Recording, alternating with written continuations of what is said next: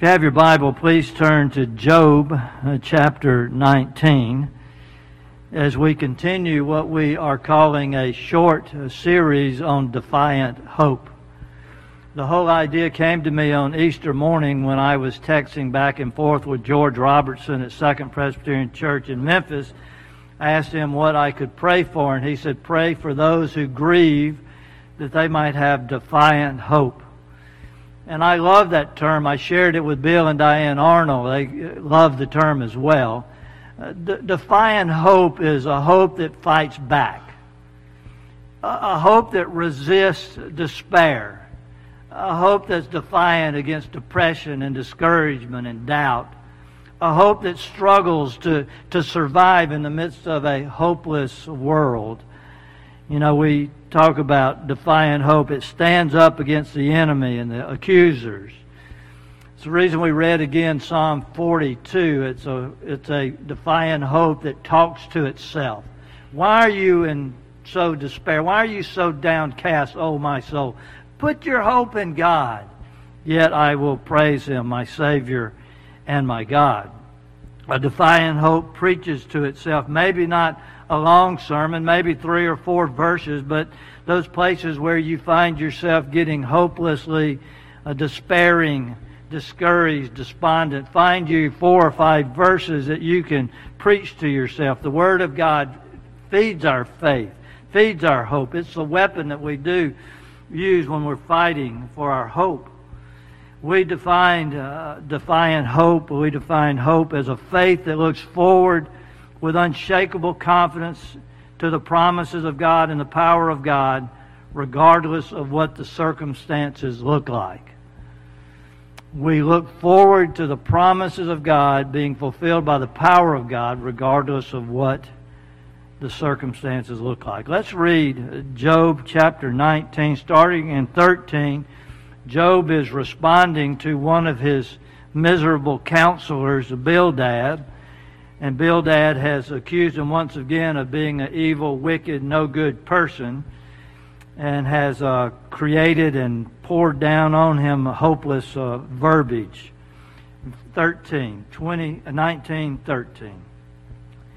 He has alienated my brothers from me. My acquaintances are completely estranged from me. My kinsmen have gone away. My friends have forgotten me. My guests and my maidservant count me as a stranger. They look upon me as an alien. I summoned my servant, but he does not answer, though I beg him with my own mouth. My breath is offensive to my wife. I am loathsome to my own brothers. Even the little boys scorn me. When I appear, they ridicule me. All my intimate friends detest me. Those I love have turned against me. I am nothing but skin and bones. I have escaped with only the skin of my teeth. Have pity on me, my friends, have pity, for the hand of God has struck me. Why do you pursue me as God does? Will you never get enough of my flesh? Oh, that my words were recorded, that they were written on a scroll, that they are inscribed with an iron tool on lead, are engraved in a rock forever. I know that my Redeemer lives, and at the end He will stand upon the earth, and after my flesh has been destroyed, yet in my flesh I will see God. I myself will see Him with my own eyes, I and not another. How my heart yearns within me. This is God's word to God's people. Let us pray. Father, by the power of your word and the ministry of the Holy Spirit and the hope of the resurrection, build in our lives a defiant faith that believes in the promises of God, even the salvation of our soul. In Jesus' name we pray. Amen. Charlie Brown goes to Lucy and says, "Everything seems hopeless. I'm completely distressed." Lucy in her psychiatry booth says, "Go home and eat a jelly bread sandwich folded over. That'll be five cents, please." Charlie Brown leaves. Lucy props her feet up. There are some cures you just don't learn about in med school. Don't you wish it was that easy to deal with feelings of hopelessness and despair? That you could just eat something we call comfort food and everything be okay? And what we have going on in uh, the book of Job is that Job is struggling, uh, fighting to keep his head above water and to have hope in God. He feels like God has turned against him. And yet in the midst of this, all of this has happened to him. We'll talk about it in a minute. All of this has happened to him. In verse thirteen, in chapter thirteen, verse fifteen, he makes this great statement. Though he slay me, yet I will trust in him. Regardless of what happens in my life, I will hope in him. Let's look at this topic under three major headings. How hope uh, defies hopeless situations. How hope defies foes as well as friends. And how hope defies because it believes a Redeemer is coming. Hope is defiant in hopeless situations. Is anybody's situation worse than Job's? Has it ever been worse than Job's? The context to this verse and this chapter is very crucial to our understanding. So we need to have the storyline clear in our heart. That God is in heaven, and the angels come to give a report. And when they come in to give a report, uh, God asks the Satan, that uses the definitive article, he asks the Satan, what have you been doing?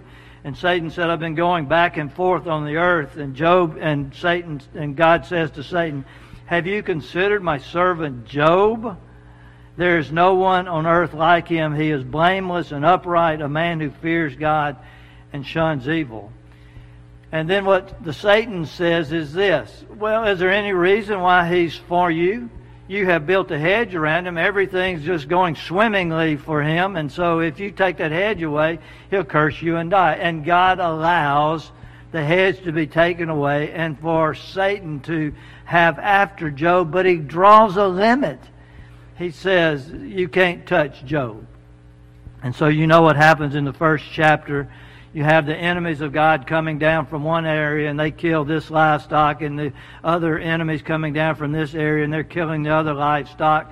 And then you have a wind blows down the tent, and in the tent are all his children, and Job's children are killed. And then Job makes his statement, the Lord has given, the Lord has taken away, blessed be the name of the Lord.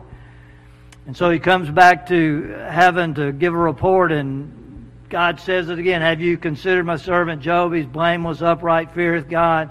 Uh, no one on earth like him. And he said, well, if you let me at him, let me at him, he'll curse you to your face. And God says, you can have at him, but you cannot take his life. He draws a line around the activity of the evil one.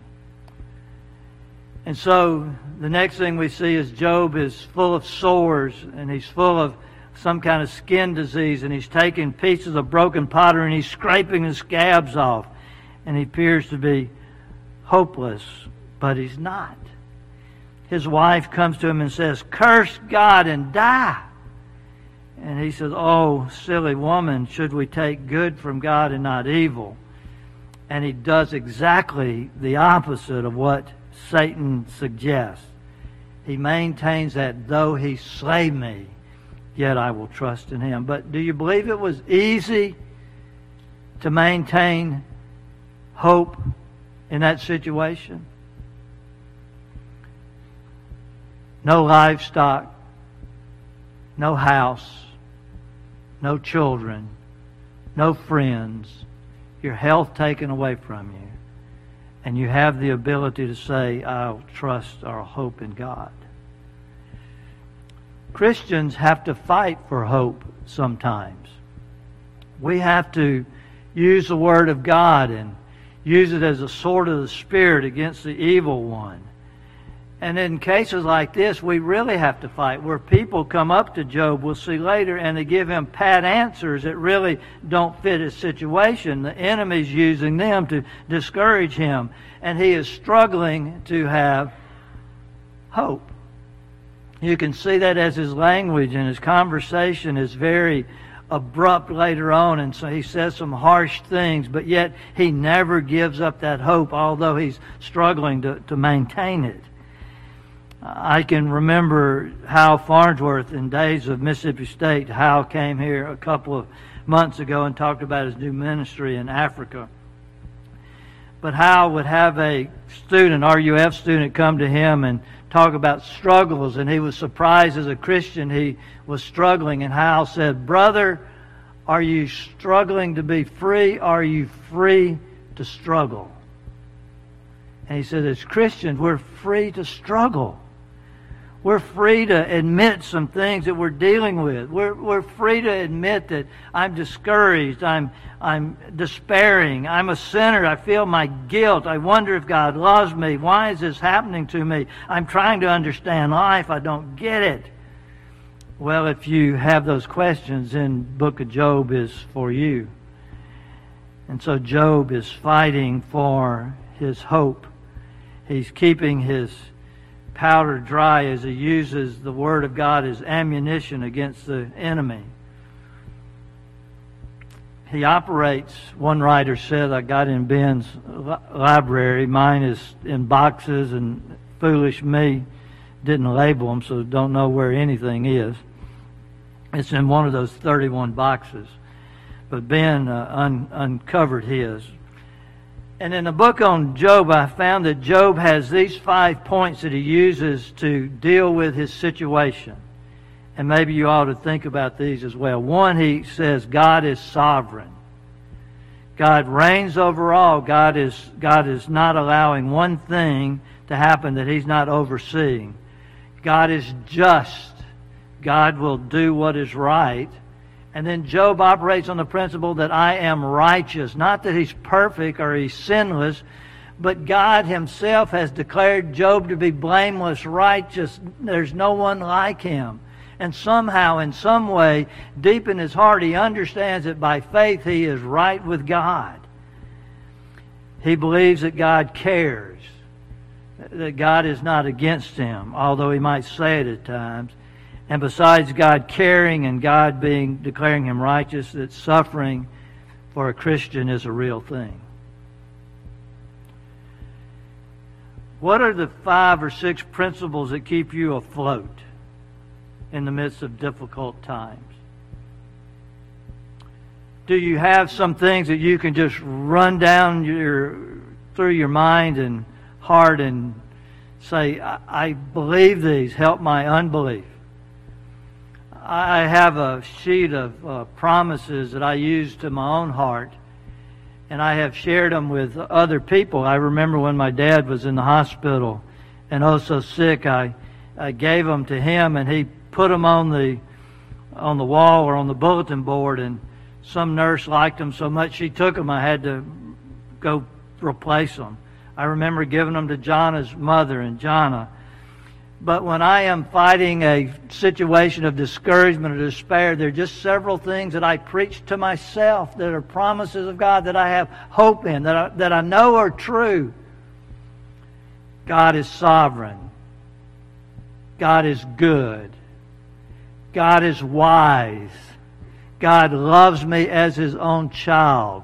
God has promised good to me. God has promised never to leave me and never to forsake me. God has promised that all bad things will work together for my good. And He has promised that even if I die, I will have gained heaven and His presence. And as I go through those eight or nine different promises over and over again, they help my faith to stay afloat. See, hope defies hopeless situation. It fights back with the Word of God. The second thing we see here is hope not only defies hopeless situation, it, it defies friends and foes and worthless counselors. Not talking about counselors in general, but these three in particular. But hope fights back against friend and foe and evil, worthless counselors. You have these three friends come to Job. He's on the ash heap, the dung heap, the, the thing outside of town where they take the ashes from the sacrifice and they dump them out, and they, they take the people that are guilty of blasphemy that are executed, and they're outside of town, and probably the garbage is outside town. The last place you want to be is on the ash heap outside of town, and, and that's where Job is. And his three best friends, Eliphaz, Bildad, Zophar, and Elihu later, come to see him. And for the first seven days they sit silently and just commiserate with him. And then when they open their mouths, they begin to be people who pile on. They believe one thing.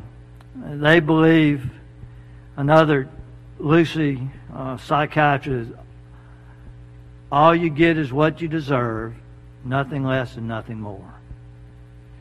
That's their attitude.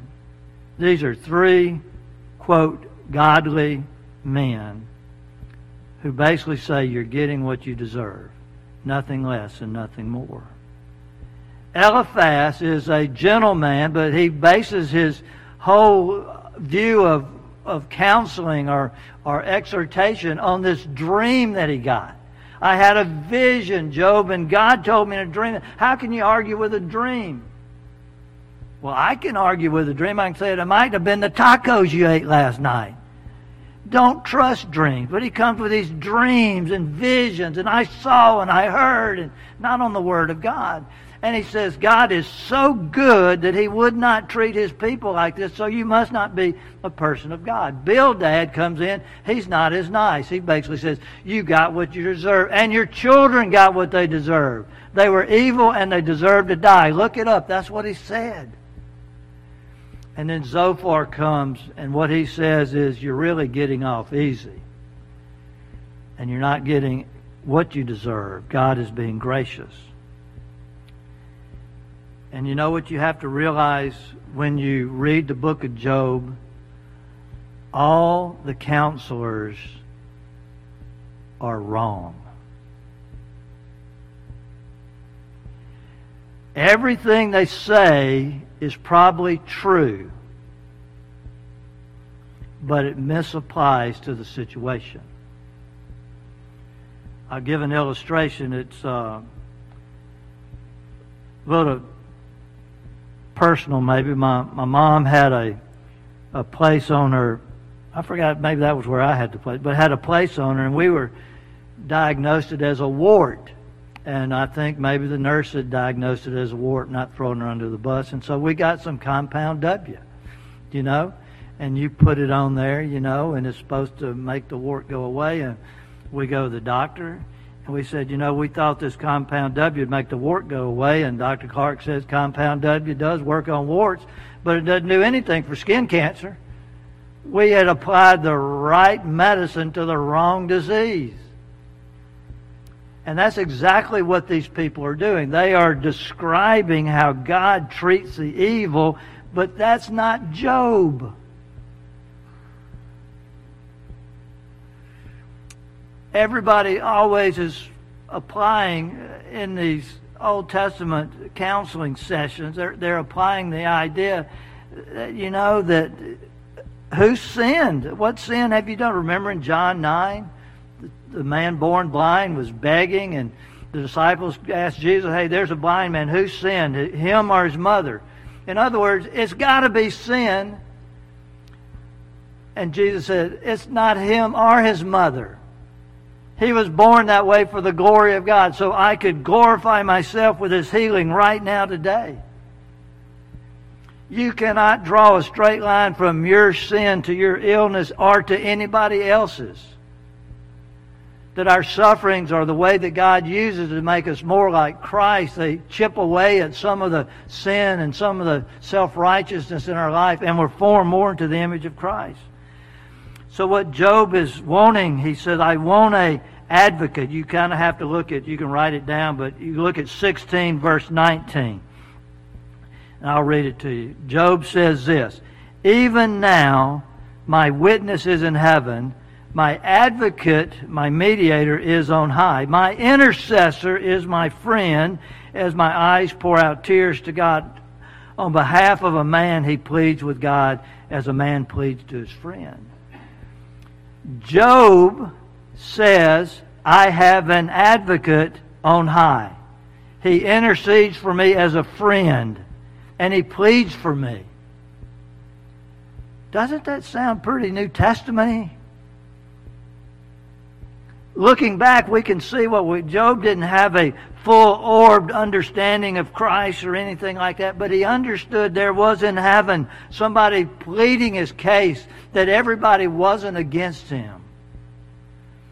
And he had this one that was his friend.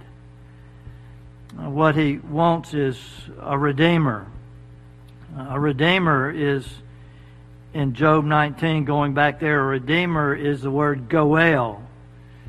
G O E L. You have run into that Hebrew word in the book of Ruth. And Ruth wants a kinsman redeemer. That's a goel. Remember the book, remember the story of, of Ruth quickly. Ruth and Naomi come back to Bethlehem because the famine's over, and that's where their land is, and they are both widows, and so Ruth goes to his field, and she gleans the edges of the field like poor and uh, the widows do, and Boaz comes and he's good to her, and he lets him, lets her dip her bread in his juice and stuff like that. And she goes home, and I ran into this guy. He's really nice. He's really great. His name is Boaz. She goes, Boaz, he's your kinsman redeemer. He's the one that's got to take care of you, that's got to defend you. You go down to the threshing floor tonight, and you lay at his feet, and when he wakes up and says, hey, who's there? Then you say, it's, it's Ruth, and you're my kinsman redeemer. Redeem me. And he says, I am, but I'm not the nearest one. So the next day they go to town. He goes to town, runs into ten elders uh, at the gate, and he says, hey, here comes my the nearest kinsman redeemer. And he says, hey, will you come over here? And they come over there to the elders, and they're talking about it. And he says, uh, Boaz says, do you want to redeem the widow's land?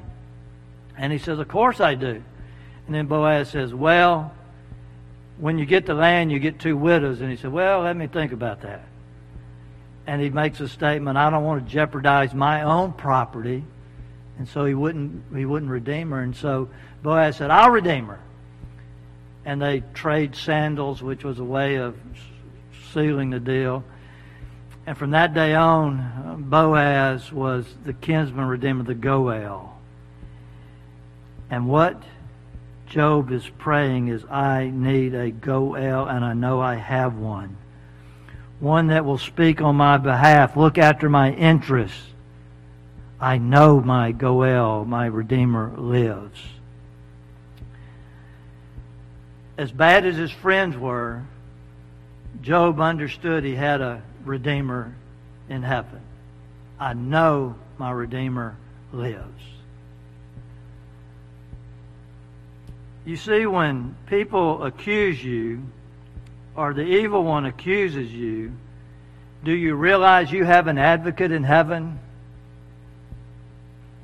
If anyone sins with the Father, First John, he has an advocate with the Father, speaks on his behalf.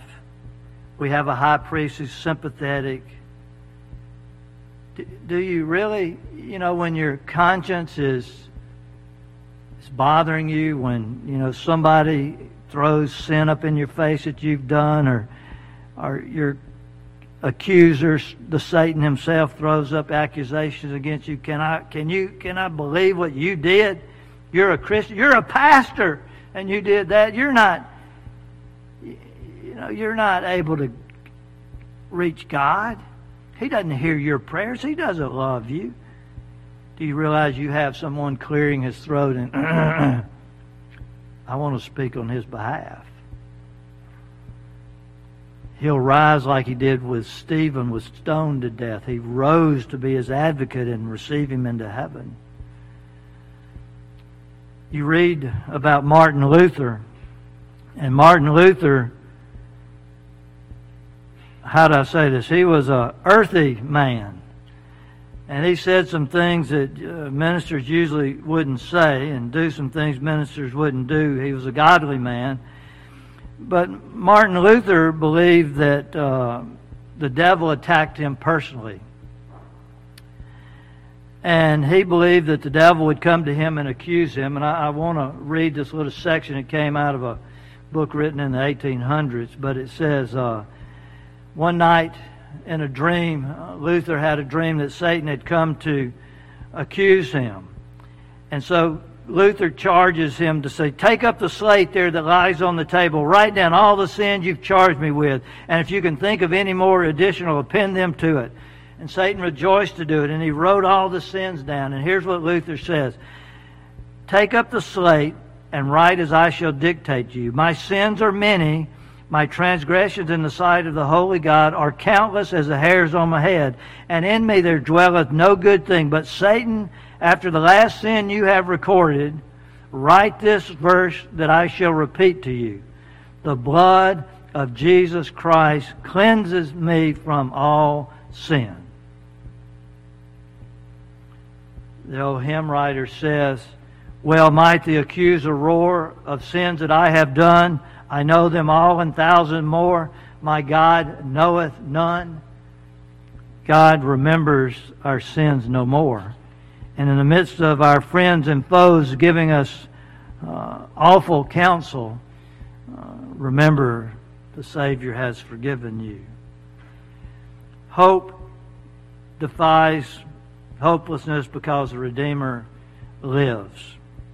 Job makes his grand statement, I know that my Redeemer, King James, liveth, and he will take his stand on the earth. I know, hope is certain. I know, I know, I know I have a Redeemer. And one day he will stand on this earth. And when you look at that verse, he says, stand upon the earth. It could be translated, stand over my grave. One day the Redeemer will stand over my grave. And then he says something amazing. And after my flesh has been destroyed, yet in my flesh I will see God. I myself will see him with my own eyes and not another. Job makes the hopeful, logical jump that there's a life ever after.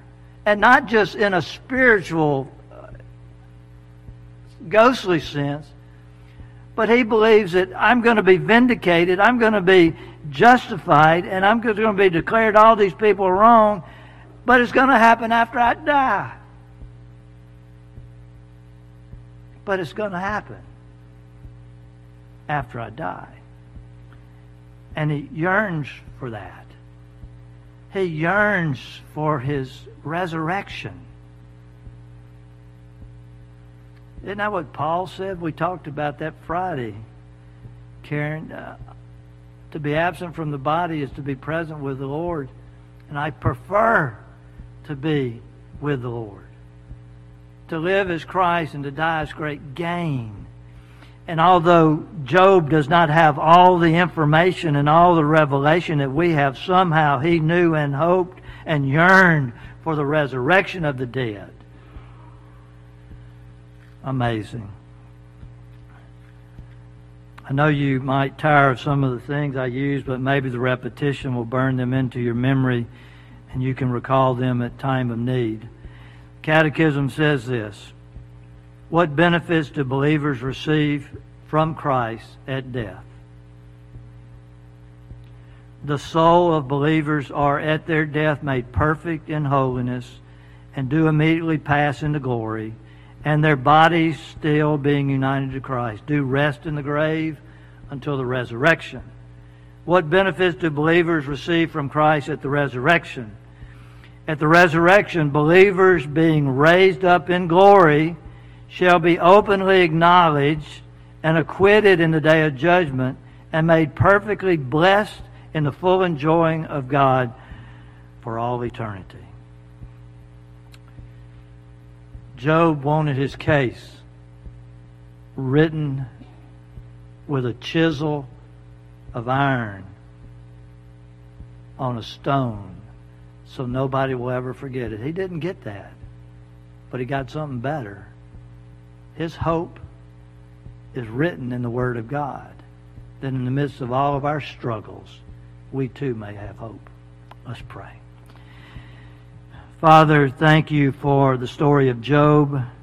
Thank you for the amazing faith that you worked in his life by your grace. And what we see looking back, uh, we know that we have an advocate. We know we have a redeemer. We know we have a mediator.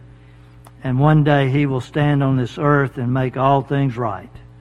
And he will declare us righteous because of our faith in you. Until that day, keep us hopeful and faithful in the name of Jesus. Amen.